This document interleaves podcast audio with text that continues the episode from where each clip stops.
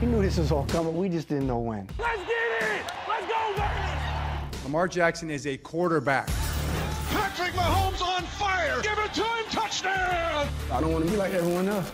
He's in for the touchdown. Lamar Jackson. They are contenders for sure. Can't hold him back forever. Showtime Mahomes. He keeps surprising everybody every single week.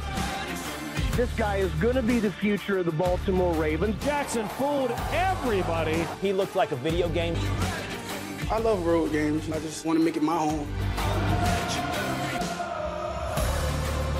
Got a hell of an opportunity today. Hell of an opportunity to go out there and protect our belt. Qué gusto que nos acompañen en NFL Live este miércoles 23 de septiembre. El día de hoy acompañado por los señores Sotcliffe, Trejo Garay y Pedrosa, quienes saludaré en un instante.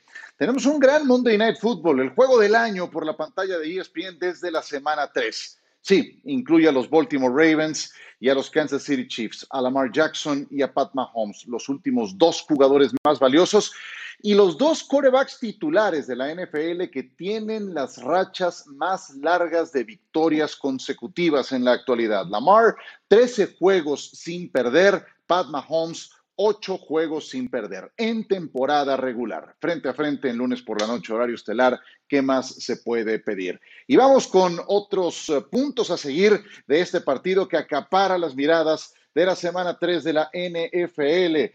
Ambos quarterbacks tienen el porcentaje combinado de victorias más alto, 825. Es el mejor entre dos quarterbacks mezclado que hayan iniciado al menos 20 partidos en su carrera. Este sería el encuentro más joven entre quarterbacks, además, que han sido MVPs en temporadas consecutivas. El promedio de edad de estos dos, 24 años y medio. Quinto encuentro entre el jugador más valioso actual y el más valioso del Super Bowl. Los números dicen que el MVP del Super Bowl ha ganado los últimos cuatro encuentros. Si se mantiene esta lógica, es Mahomes. Y el tercer, es el tercer duelo en Monday Night Football que el jugador más valioso vigente enfrente al campeón defensor del Super Bowl y el primero desde el 2005 cuando Peyton Manning se enfrentó a los New England Patriots. Un juegazo por donde queramos eh, analizarlo y para eso tenemos a los señores John Sutcliffe, Mauricio Pedrosa y Javier Trejo Garay. Señores, ¿cómo están? Gusto en saludarles. ¿Quién de estos dos quarterbacks llega mejor? John. Hijo, la verdad muy parejo. Yo, yo me sigo quedando con Pat Mahomes porque creo que Pat Mahomes nos ha demostrado que bajo presión puede hacer las cosas mejor que Lamar Jackson. Para mí es el anticipo de un posible enfrentamiento del juego de conferencia americana en el mes de enero, pero en estos momentos nunca iría en contra de Pat Mahomes. Me quedo con el de los Kansas City Chiefs. Muy bien, ya somos dos. ¿Seremos Eh, tres, Mauricio? No, no, no, no. Yo creo que Lamar Jackson ha arrancado mejor. Lamar Jackson hay, hay dos cosas que siempre le vas a pedir. La primera es que no entregue el balón, no ha lanzado intercepciones en la temporada.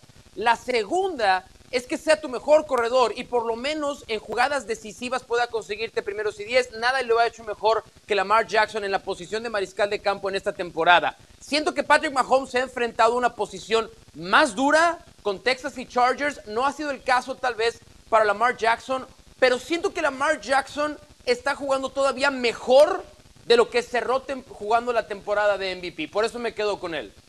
Te quedas con Baltimore. ¿Y tú, Javier? Pues va a estar dos por dos, eh, mi querido Ciro, porque para toda la temporada me quedo con Pat Mahomes. Pero ¿quién está jugando mejor? Y ahí coincido con Mauricio Pedrosa. El porcentaje de eficiencia en pases completos es de 77%. Lo he incrementado con respecto a la temporada pasada. Claro, llevamos apenas dos partidos. Pero además un dato que resulta revelador. Durante las primeras oportunidades, el año pasado corría en 40% de las ocasiones en primera oportunidad. Ahora está corriendo en 26%. Es decir, está pensando más, está analizando más, está equilibrando más el juego, tratan de arriesgarlo menos y por eso creo que hoy estamos viendo una mejor versión que la del año pasado de Lamar Jackson. Bueno, pero, pero- insisto, para toda la temporada, Pat Mahomes. Ahorita, Lamar Jackson. Sí, John. Yo nomás diría que hoy en día Mahomes está más pulido, está más listo que Lamar Jackson. Yo creo que Harvard todavía necesita ver ciertas cosas. Qué bueno que llegue este enfrentamiento, porque creo que nos vamos a dar cuenta cómo está Lamar Jackson en momentos de mucha presión. Le ha costado trabajo las últimas dos temporadas en los playoffs. No es playoff, pero hay muchas implicaciones. Puede ser home field advantage. Es decir, estos dos equipos, ustedes estarán de acuerdo conmigo que son muy superiores a cualquier otro equipo de la conferencia americana, ¿no? Uno pensaría que se van a volver a enfrentar Eso sí. para Sí, el claro. pase al Super Pero-. Seguro. Yo, a ver, eh, yo, yo no entiendo qué significa está más pulido. O sea, yo creo que todo lo que le han pedido los Ravens a Lamar Jackson. Más curtido, habrá querido decir. Yo te lo Eh, explico, es que yo no, te lo no me explico, quedó claro. Sí, sí, sí es importante el, otro tema. La proyección estadística de ESPN, y ya saben que no, no me gusta entrar en los números ni mucho, pero este sí creo que es muy importante. Si los Ravens ganan este partido, tienen el 73% de probabilidades de terminar con el mejor récord en la conferencia americana. No nos olvidemos que ahora nada más descansa el campeón o el equipo con mejor récord al final de la Claro. temporada por conferencia. Entonces, ya hay una implicación todavía superior respecto de la temporada pasada. Si ganan los Ravens, 73% de ganar ver, la conferencia. Si ganan los Chiefs, apenas el 54%. Te lo explico para que lo entiendas. Sí, porque no, a nadie le quedó claro. Pat. Mahomes ya nos demostró que en momentos de mucha presión sale adelante. Sí, Lamar yo, pero, pero, Jackson pero todavía actualmente. en- pero Lamar Jackson todavía a mí, en mi opinión, no me demuestra que en partidos de mucha presión sale adelante. Cuando dices pulido, es que está más refinado, tiene más, eh, tiene más Contrastado. fuerza para terminar, ¿no? Está más refinado, para que me Más entiendas. fuerza para terminar. Quizás está más inteligente, ¿no? Quizás está más inteligente, pero actualmente por la forma que... Es decir, de Pat Mahomes no nos sorprende lo que estamos viendo. Estamos viendo al Pat Mahomes que ya vimos, aunque en la primera mitad del partido contra Chargers se vio flojito. Claro. Sin embargo, lo de Lamar Jackson sí estamos viendo un cambio, una diferencia. Están intentando algo nuevo y parece que les va a funcionar. A ver, para mí la hay- solución es esta. ¿Quién fue Sí. el mejor jugador de los Chiefs en el juego contra los Texans? No fue Patrick Mahomes. Clyde Edwards. Correcto. De hecho, corrieron más de lo que lanzaron. Claro. Sí. ¿Quién fue el mejor jugador de los Chiefs en el segundo juego contra Chargers? Terminó siendo su defensiva. Entonces, yo creo que al día de hoy, en estos, la pregunta de Ciro es, ¿quién está jugando mejor? Ha jugado mejor Lamar Jackson porque le han exigido más de lo que ha terminado por jugar Patrick Mahomes. Yo también creo que Mahomes es mejor que Lamar, pero simplemente en este momento creo que Lamar ya está en ritmo de temporada y Patrick Mahomes poco a poco lo va Sí. adquiriendo. Yo de Quiero ver y de cómo- los Kansas cómo City maneja Chiefs la quiero decir algo, algo que me gusta y que no me gusta. ¿Qué es lo que me gusta? Que han remontado una serie de partidos por márgenes de 10 o más puntos ya de manera muy frecuente. Pregúntale a los Tejanos, pregúntale a los Titanes, a los 49 en el Super Bowl, apenas a los Chargers lo acaban de hacer. No parece haber una ventaja suficiente para eh, que tengas ya liquidado al equipo de Kansas City. Por otro lado, también me preocupa porque si caes en esos huecos tan profundos, va a llegar un momento en que la remontada no te dé por la calidad también que tiene el rival. Y van a enfrentar un equipo de mucha calidad y en condición de visitante. Esa es la única cuestión que a mí de Kansas City me gusta, pero no me gusta a la vez. Entonces, ya veremos. Pero viene un partidazo con estos dos fenómenos que no nada más han sido los jugadores más valiosos de las últimas dos campañas, sino que también nos entregan este balance numérico con dos victorias y cero derrotas hasta el momento en la campaña. Mahomes con el 64% de sus pases completos y podríamos pensar que no es también Lamar en ese aspecto, pero sí, 77.6 de sus pases completos. Sabemos que la dualidad es algo que eh, lo convierte en un jugador más peligroso todavía, pero ojo que ninguno de los dos ha lanzado intercepción. Están justificando en esta campaña estos dos el gran nivel con el que cerraron la temporada pasada. Y lo mejor de todo es que lo tenemos en Monday Night. Si fue un juegazo el de los Raiders contra los Saints, esperen a ver este Chiefs contra Ravens que tendremos por la pantalla de ESPN. Recuerden, desde las 5 los esperamos con NFL Live y a las 7 se arrancan Pablo Viruega, Lalo Varela con la actividad de este encuentro. Los Pittsburgh Steelers, por su parte, han tenido su mejor arranque de temporada desde el 2017. Dos ganados y cero perdidos. Le ganaron a los Broncos de Denver y antes también habían arrancado de manera victoriosa esta temporada. muy bien después de todas las vicisitudes de la campaña pasada, donde tuvieron que utilizar hasta su tercer quarterback y que la pasaron mal. Ben Roethlisberger con el 69% de sus pases completos. Una excelente noticia después de que eh, se lesionó la temporada pasada y le operaron el codo. 26 puntos por juego. Su defensa sabemos que sofoca a los quarterbacks rivales. Llevan tres temporadas siendo los mejores en ese rubro. Están dos ganados, cero perdidos, Mauricio, pero ¿están al nivel de lo que refleja esa marca o, o todavía no? No lo digo yo, lo dijo Bill Parcells. Eres lo que tu récord dice que eres. Y si los Steelers están 2-0, quiere decir que su récord es 2-0. Insisto, No me reclamen a mí, reclámenle a Bill Parcells. Que creo que Está le bien, podemos está creer bien, un pero poco, ¿no? Escárbale Ahora, un poquito más, escárbale un Sí, poquito más. Ok, voy, voy ahí. Tienes razón, Ciro, tienes razón. Ahí te va por qué creo que sí. La, la filosofía de Pittsburgh comienza con defender bien. La mejor unidad de los Steelers tiene que ser la defensiva. Y esta defensiva, si es una defensiva de 2 y 0, y si es una de las mejores defensivas en toda la liga. Los Steelers han acumulado 59 juegos seguidos con al menos una captura de mariscal de campo. Están cerca de encontrar el récord de todos los tiempos en la liga. Y la segunda, los Steelers cargan en el 64% de los snaps. El segundo peor coreback en la liga contra la carga es al que van a enfrentar, de Sean Watson. Con esa defensiva, Ciro, te alcanza para ser competitivo en la NFL teniendo una ofensiva que nada más no se equivoque. Te iba a decir, pule un poco más el argumento, pero no sabía si me ibas a entender. Eh, ¿Qué dices, Javier, al respecto? Tuve que hacer una pausa para no equivocarme, por cierto. Claro, a, este equipo le falta, a este equipo le falta demostrar todavía.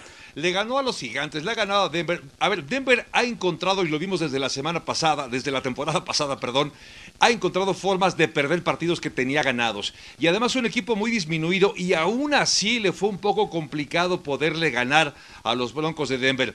Es cierto, la defensiva sigue cargando este equipo. Con la ofensiva comandada por Ben Roethlisberger, evidentemente está jugando mejor. De hecho, ya vimos el primer partido de 100 yardas de James Conner, que solamente tuvo uno la temporada pasada. Sí, veo un mejor equipo de Pittsburgh, pero ¿no les da la sensación de que está a un golpe, a un golpe?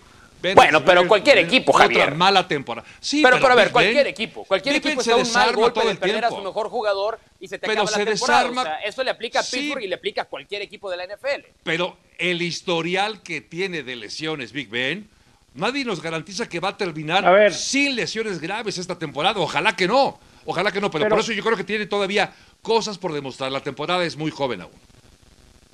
A ver, hoy tenemos que juzgar un equipo de Pittsburgh que obviamente la energía de tener a Big Ben de regreso se demuestra. Eh, buenas noticias, el cinco veces Pro Bowler David de Castro, el guardia, va a regresar.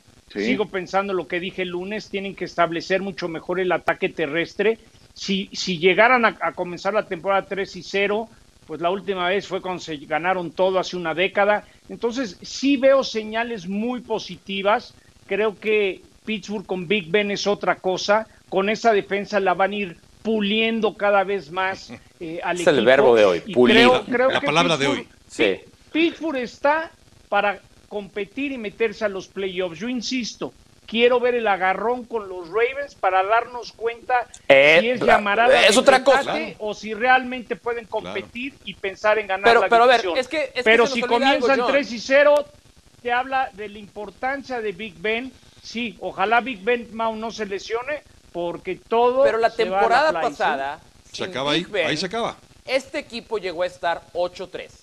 No nos olvidemos, ¿eh? Sin Big Ben, este Por equipo llegó a estar defensiva. 8-3 y llegó al último juego de la temporada con posibilidades de meterse a playoff. Entonces, si Big Ben, evidentemente, si no se lesiona, de acuerdo. Yo creo que es un tema de confianza con sus receptores. Sí, el ataque terrestre es muy importante, de acuerdo, en toda la NFL. Pero la ofensiva de Pittsburgh está mucho más cargada a que Big Ben tenga buenos juegos. Si se entiende bien con Claypool, con Johnson, con Juju, con Ebron, entonces es un equipo que va a competir, la verdad. Yo te digo una cosa, si el sistema de competencia actual hubiera aplicado la campaña anterior, ese cupo extra era para Pittsburgh, aún con el tercer coreback. Y hablando de pulir, al que tienen que ir puliendo cada vez mejor es a Chase Claypool. Es un novato, tiene muy buenas hechuras, es corta todavía la, la muestra, No se olviden de ese nombre. Cinco recepciones, promedia 24, 25 yardas por cada recepción. Ya tuvo un touchdown de 84 yardas. Parece el complemento que les estaba haciendo falta para Juju Smith-Schuster. En fin, que a mí también me gusta Pittsburgh. Ya veremos más adelante los Power Rankings. Y me llamó la atención que en mi Power Ranking se aparece entre los primeros cinco Pittsburgh, pero no en el de otros que le van a los Steelers. Vamos en un instante para hablar de otro duelazo. Mm. El que a long time ago. Another season, another opportunity. Let's go win. You have just witnessed history New Orleans. Drew Brees is the NFL's all-time leading passer. Just looking at the entire journey, 19 years, it kind of makes your whole life and career flash before your eyes.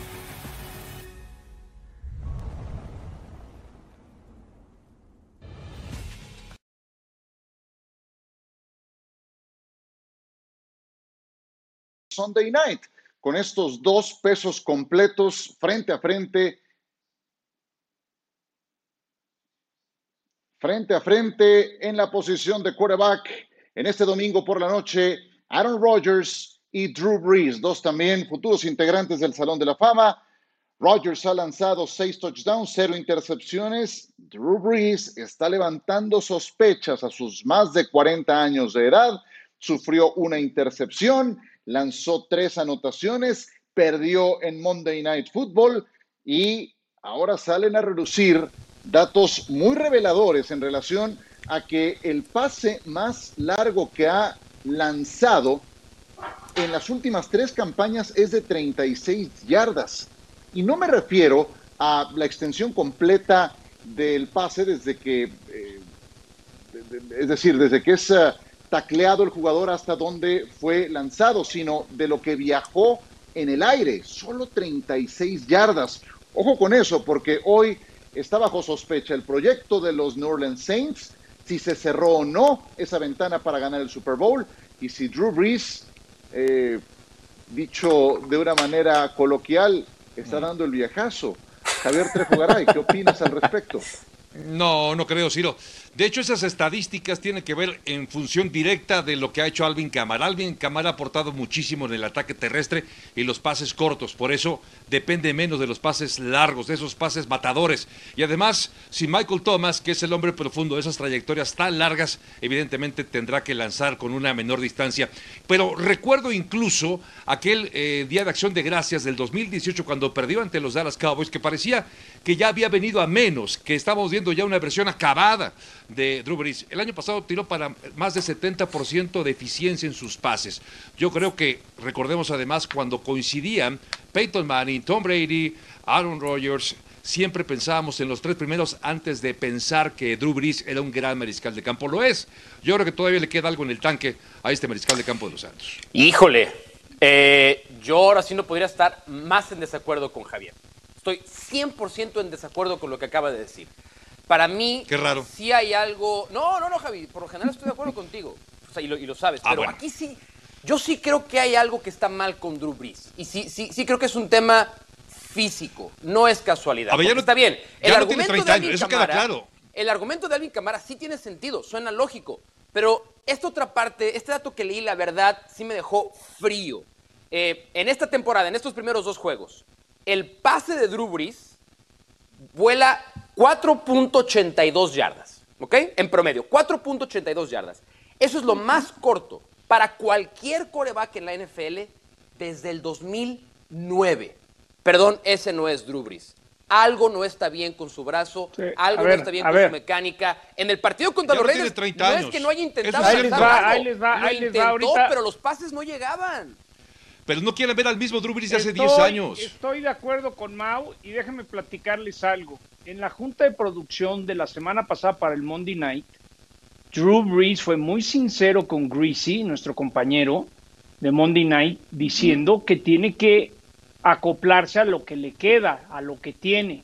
Y es un hecho que les dio a entender que ya hay muchas cosas que no puede hacer Claro. y está aprendiendo Claro. a hacer lo que pueda con lo que tiene.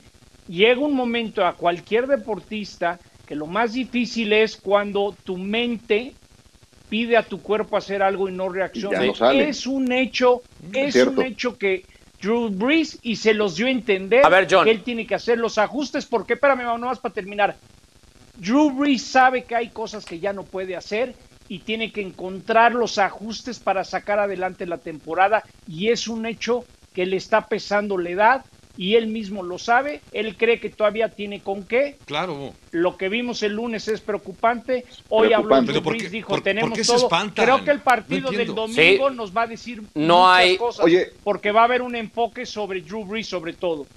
No, No hay por qué por qué tanta espantarse. Estoy con No. Ciro. Y quiero, a ver, todos vimos el juego de lunes por la noche.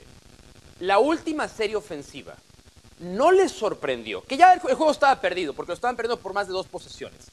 Pero no les sorprendió que Drew Brees con el juego en el que ya podías arriesgar, lanzar largo, intentar algo diferente, no se animó. Y en el momento en el que se animó, el pase no llegó. Es decir, Claro. yo sí eso, creo pero- que hoy tenemos que darnos ¿qué les cuenta que es un tipo de preocupa? 40 años que no tiene Él lo sabe. la misma velocidad y potencia en el brazo. Y se nota. Él pase- Y él lo sabe. sabe, él, él, él lo está diciendo en corto, ¿eh? es un Claro. hecho que puede Eh, ser que, que ya eh, no le queda suficiente para poder lograr lo que quiere, su segundo pase más Lombardi largo- y retirarse. El pase más largo que ha lanzado en yardas en el aire, eso me refería. 36 yardas en el aire en las últimas tres temporadas. Es muy poco. Y yo nada más, eh, de, de mi parte diría, ¿se acuerdan? Y voy contigo, Javier, que escuché que querías decir algo más. Es, ¿Se acuerdan de Peyton Manning? ¿Cómo fue su última temporada? Pero acuérdense cómo fue la penúltima. Sí, fue un bajón dramático de la penúltima a la última. Creo que ni estos superestrellas se salvan llegado el Claro. momento. Nadie Javier. de la Yo, edad. yo, yo creo que, a ver, si es un tema de edad, si el propio Drew Brees lo está reconociendo, es que es un hecho. Pero tiene 40 años de edad, por eso digo, quiere ver a Drew Brees de hace 10 años, no lo van a ver. Está buscando la forma de jugar con lo que tiene, pero el talento efectivamente puede acabar ayudándole a resolver los partidos complicados. Quizá ya no la potencia en el brazo, pero la inteligencia y esas herramientas que todavía conserva le pueden seguir ayudando. Hay que aprender a jugar de una manera diferente y creo que lo va a hacer. O sea, a eso me refiero. No se espanten, es normal. Esto nos acaba Pues los resultados es perder partidos. El, el- el problema es perder partidos. Por eso. Sí. Si estuviera ganando, no y nos espantamos. Pero está perdiendo partidos. Y, y sabes ¿Ustedes que no en creen un caso. que Green de- Bay no creen que Green Bay el, el domingo va a decir vamos a sacarlo de la zona de confort? Ah, no, vamos claro. a ver si Sí, realmente claro, ya no Ya puede había hacer tenido dudas cosas, y de regresar o no regresar esta temporada.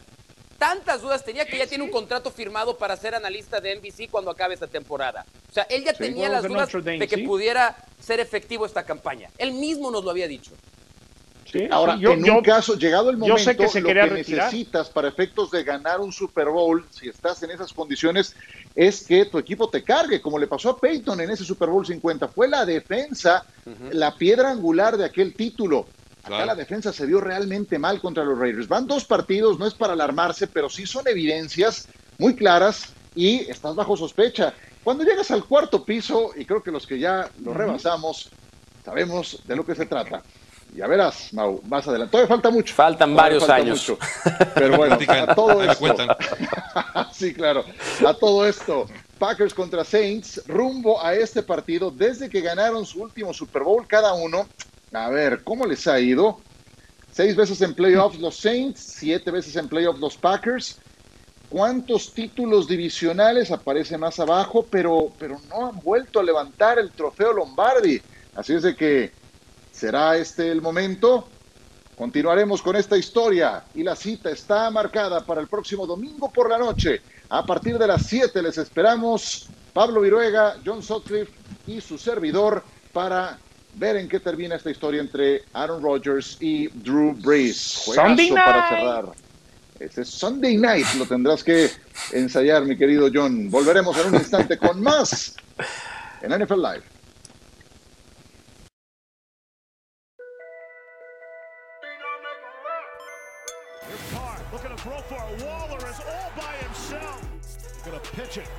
Reshard. Touchdown! Beginning of the year, no one thought we'd be 2 0 right now, but I'm proud of our guys.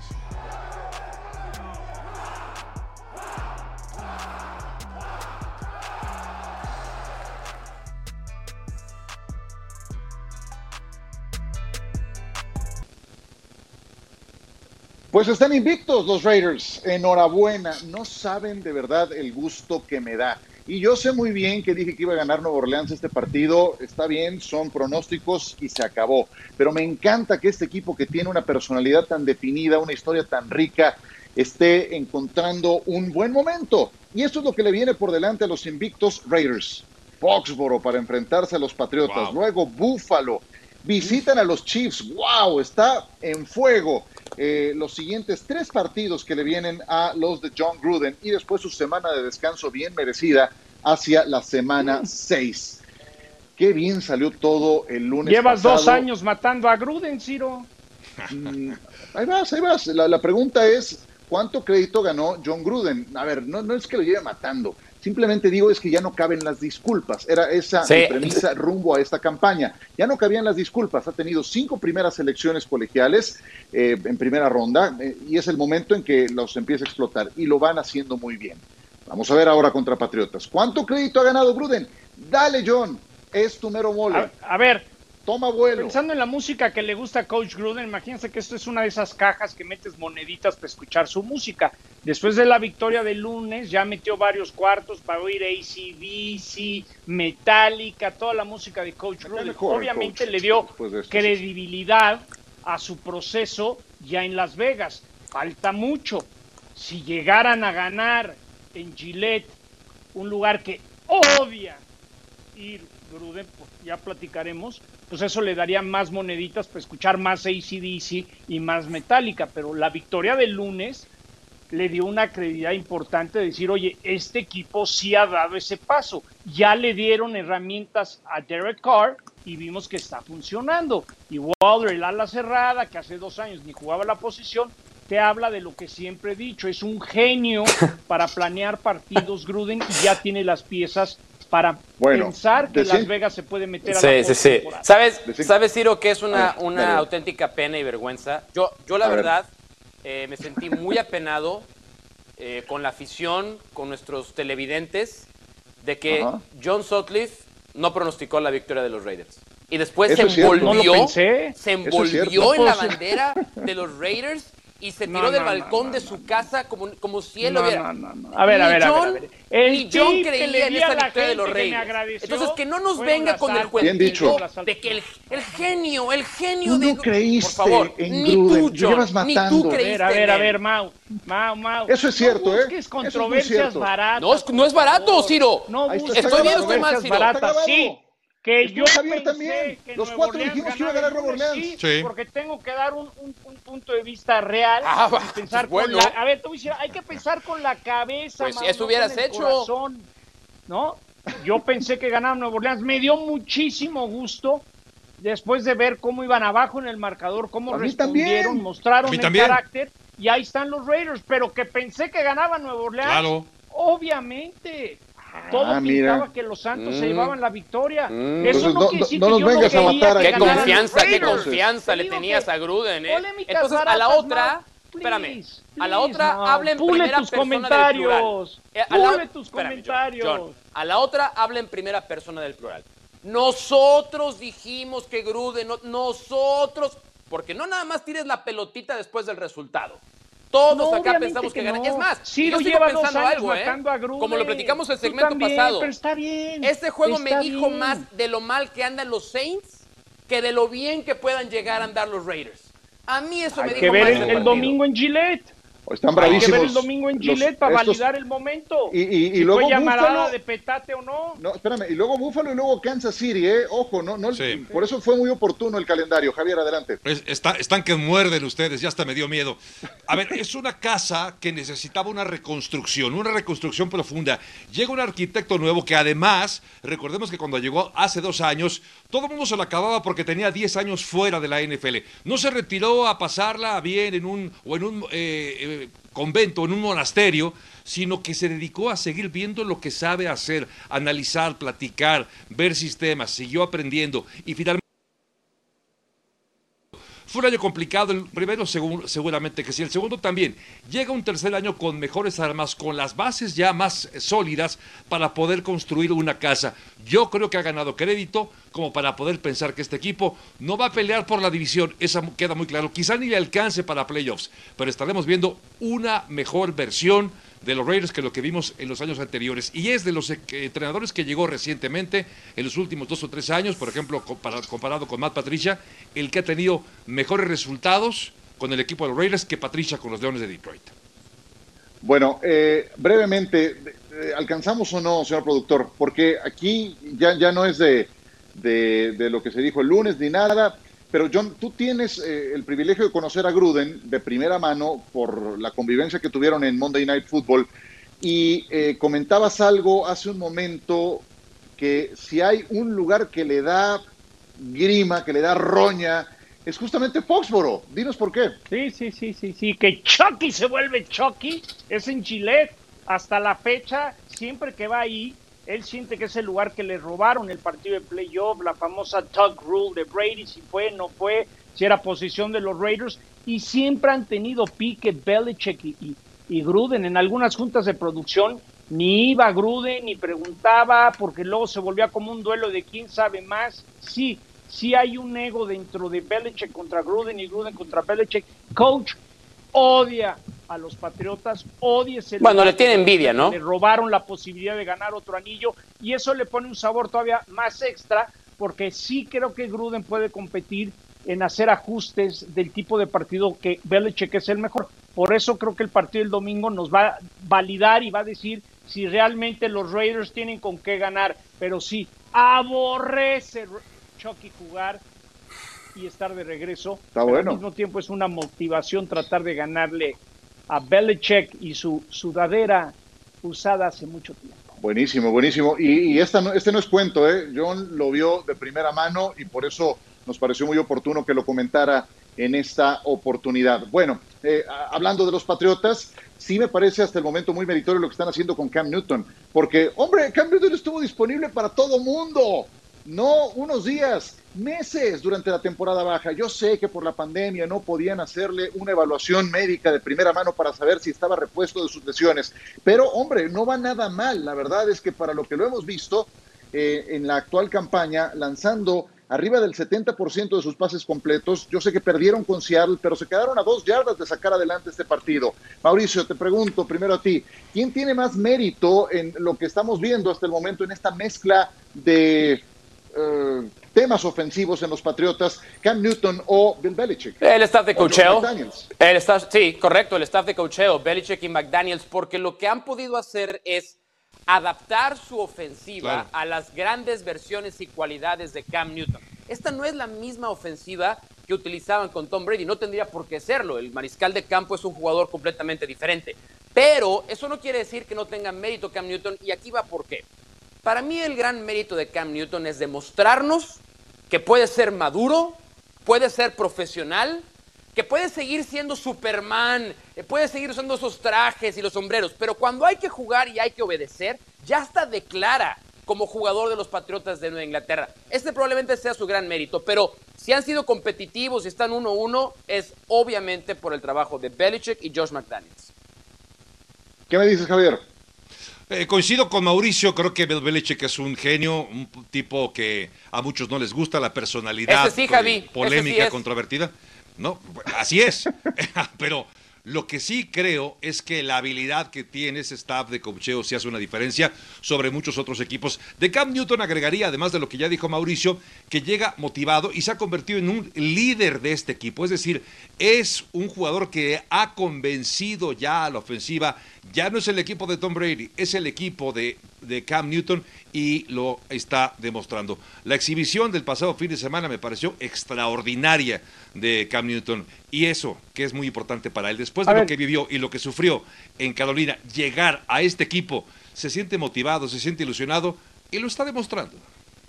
a ver, le doy, todo, le doy todo el mérito a lo que ha hecho Josh McDaniels y Coach Belichick, pero a final de cuentas esto se trata de ejecutar a él le han dicho, vamos a acoplarnos a ti, pero tú tienes que ser diferente. Y lo comentamos en la transmisión con Ciro y Pablo el domingo. Por primera vez físicamente, Cam Newton se ve bien y poco a poco le están soltando las riendas y creo que va a ir evolucionando según vaya aprendiendo más el sistema. Pero yo en estos momentos al que le doy el mérito porque el que se le está partiendo en la cancha y está ejecutando lo que le están diciendo es Superman Cam Newton. Y nunca El- pensé decirlo, ¿eh? Eh, pues sí, no, bastante bien. Eh, ¿Qué decíamos el año pasado? No, es que Tom Brady no tiene armas en este ataque de los Patriotas. Son las mismas armas que hoy Igual, tiene Cam Newton. o menos. Ese ala cerrada inexistente, donde solamente Julian Edelman tiene manos confiables. Nakil Harry, pues un poquito más eh, curtido, Pulido. más recorrido, pero Pulido. no mucho más, más pulido, efectivamente. Pero de El ahí para abajo, no hay nada. No Oye, hay que nos diga John no si van a ganar los. Raiders de una vez, ¿no? Ganan, na- Ah, nada más rápido, John, que nos vamos a corte. ¿Ganan o pierden los Raiders? Venga. Toma los seis puntos y quédate con los Raiders. Nah, niño. nah. Ah, no, así no, así no, así no. Y de los siguientes tres partidos, ojalá saquen dos. Ojalá saquen dos. Me daría mucho gusto. Bueno, vámonos a pausa. Regresamos con más. eh, Todavía no porque pulo mi decisión. vamos a presentar los, rank, los Power Rankings. El señor Sotcliffe nos va a presentar a los cinco mejores. Aquí, ese sí tengo el guion.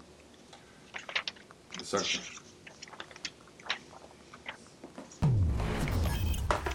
Antes de ir al Power Ranking de John Sutcliffe, les presentamos las seis mejores recepciones de la semana 2. Tyreek Hill, lo habían tenido a raya Tyreek Hill y explotó de esta forma. No puedes parpadear con este jugador. No, para nada. Muy rápido. Sí, sí, sí. Y, y ahí cambió el partido, ¿eh?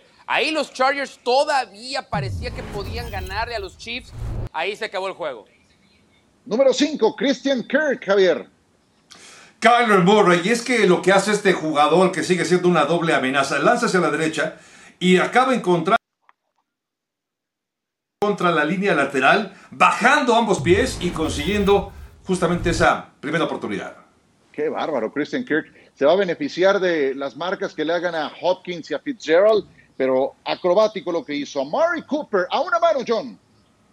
Gran pase, pero si hubiera estado más preciso, yo creo que hubiera acabado siendo un touchdown. A una mano logra la recepción a Mari Cooper. Es fundamental, aunque a Mari no lo he visto físicamente al 100, ¿eh?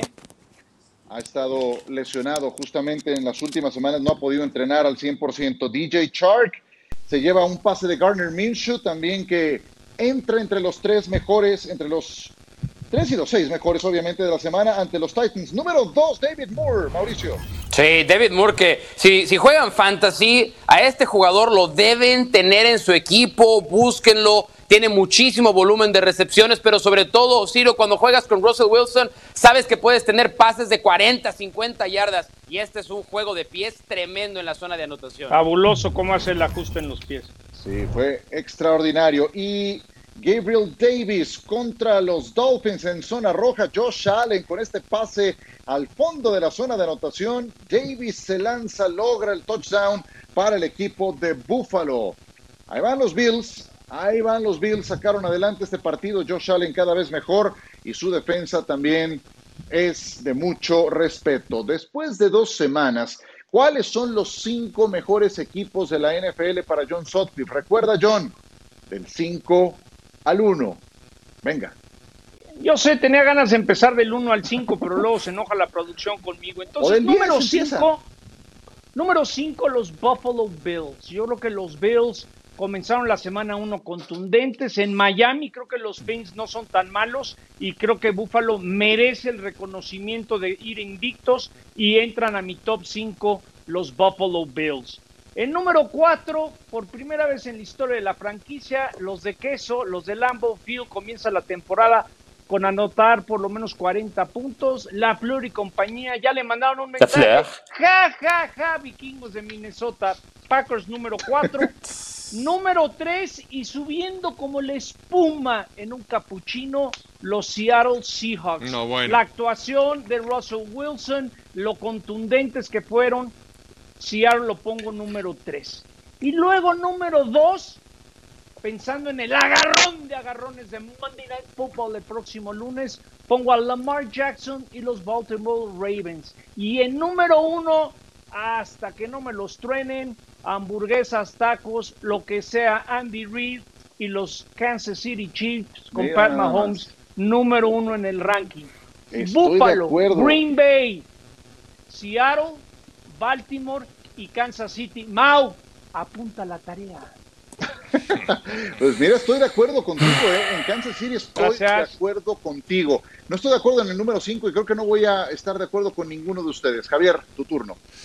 Yo estoy exactamente igual que John, con Buffalo en la quinta Wow. posición, con Green Bay en la cuarta, con tercero lugar para los empacadores de Green Bay. Donde difiero, yo pensé que me había copiado la tarea, eh, mi querido ¿Qué John. pasó, mi profe? Nunca No, le es- haría eso. Pues es que es eso. Digo, te conozco, John, te conozco. En segundo lugar, para mí está el actual campeón de los de la NFL, Kansas City Chiefs, y en primer lugar, hasta este momento, Baltimore. Es la única diferencia con respecto al top 5 en el Power Ranking de John.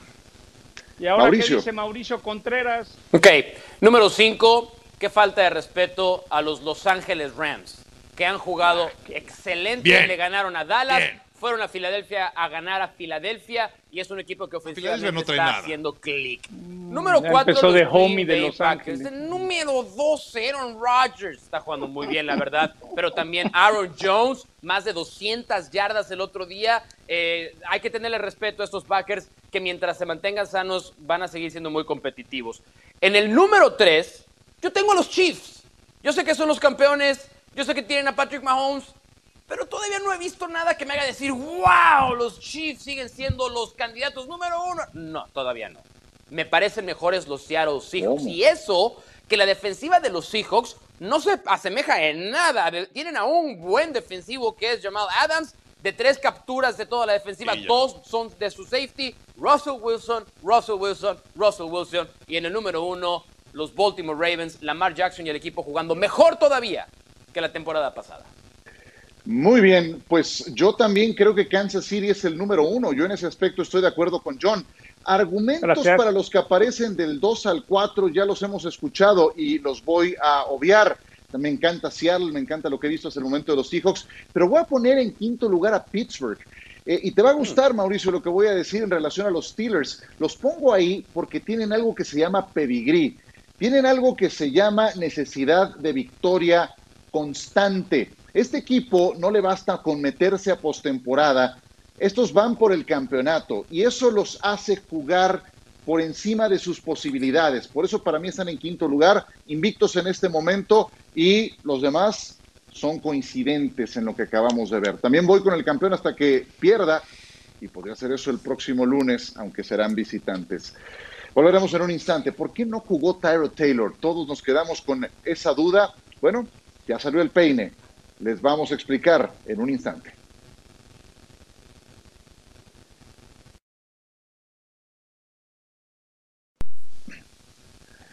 Esto honestamente es increíble. Tyrod Taylor no pudo jugar en la semana 2 por una situación médica, lo sabíamos, pero fue debido a que el doctor del equipo le perforó un pulmón con una inyección para el dolor, según fuentes de la liga y del equipo, que tenía un problema en las costillas y cuando le quisieron aplicar un analgésico, se presentó esta situación que le terminó dañando el pulmón.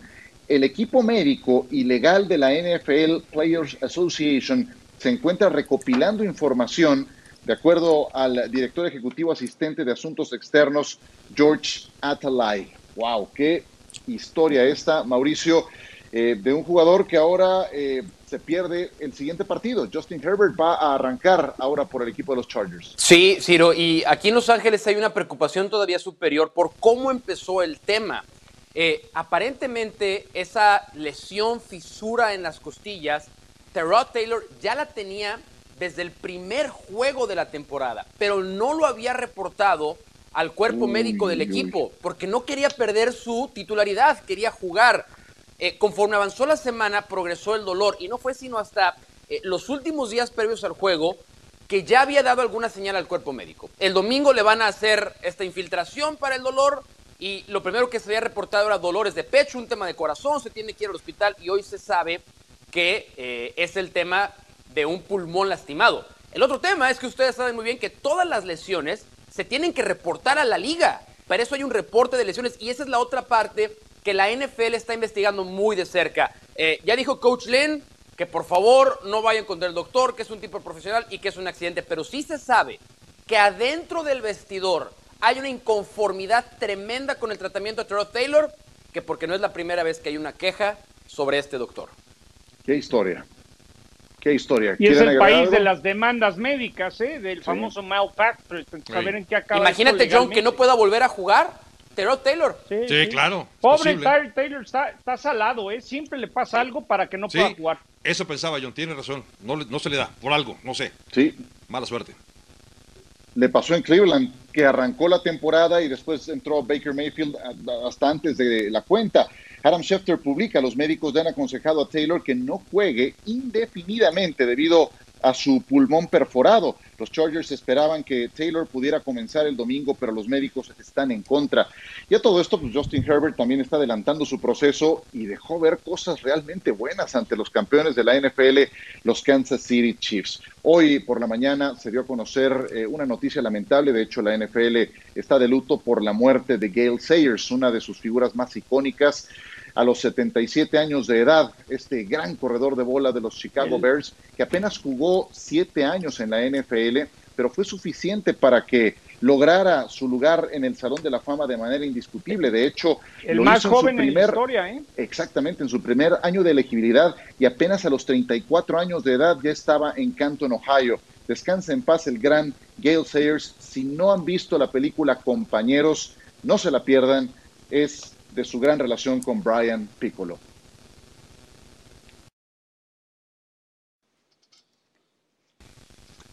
Devonta Freeman estaba desempleado, estaba como agente libre, ya tiene equipo, ha firmado con los gigantes de Nueva York y es que la lesión de Saquon Barkley les obligaba a eh, buscar una alternativa en esa posición de corredor. Cuando Freeman llegó al Super Bowl con los Falcons, tuvo su mejor momento y después de eso, para abajo, en caída vertical, no se ha vuelto a encontrar con su mejor versión. Un Devonta Freeman que ha también tenido que eh, batallar con lesiones. Los Giants no solamente han perdido a Saquon Barkley, también hoy se supo de Sterling Shepard por un problema en el pie. Si de por sí los gigantes no dan una, ahora con estas bajas, imagínense nada más. Ya nos vamos. Gracias, John. Gracias. Uy, no, Uy, no, si no te no, gustó, no. no. vengas a la otra. No, ¿eh? no, no, no, no. tiene esa actitud. Cuidado. No, bueno. Qué bárbaro. Lo hicieron ¿Qué le- enojar. ¿Qué Eso le pasó? pasa cuando te un metes con Gruden. miércoles. ¿Qué pasó con ya, eso? ya, Y eso que ganó lo hicieron Gruden, ¿eh? enojar. Ya, ya, Gracias, Mau, Javier. Qué bárbaro. No, ya. Hacerle bullying, no le hagan bullying. Es lo malo de tu pedigrí.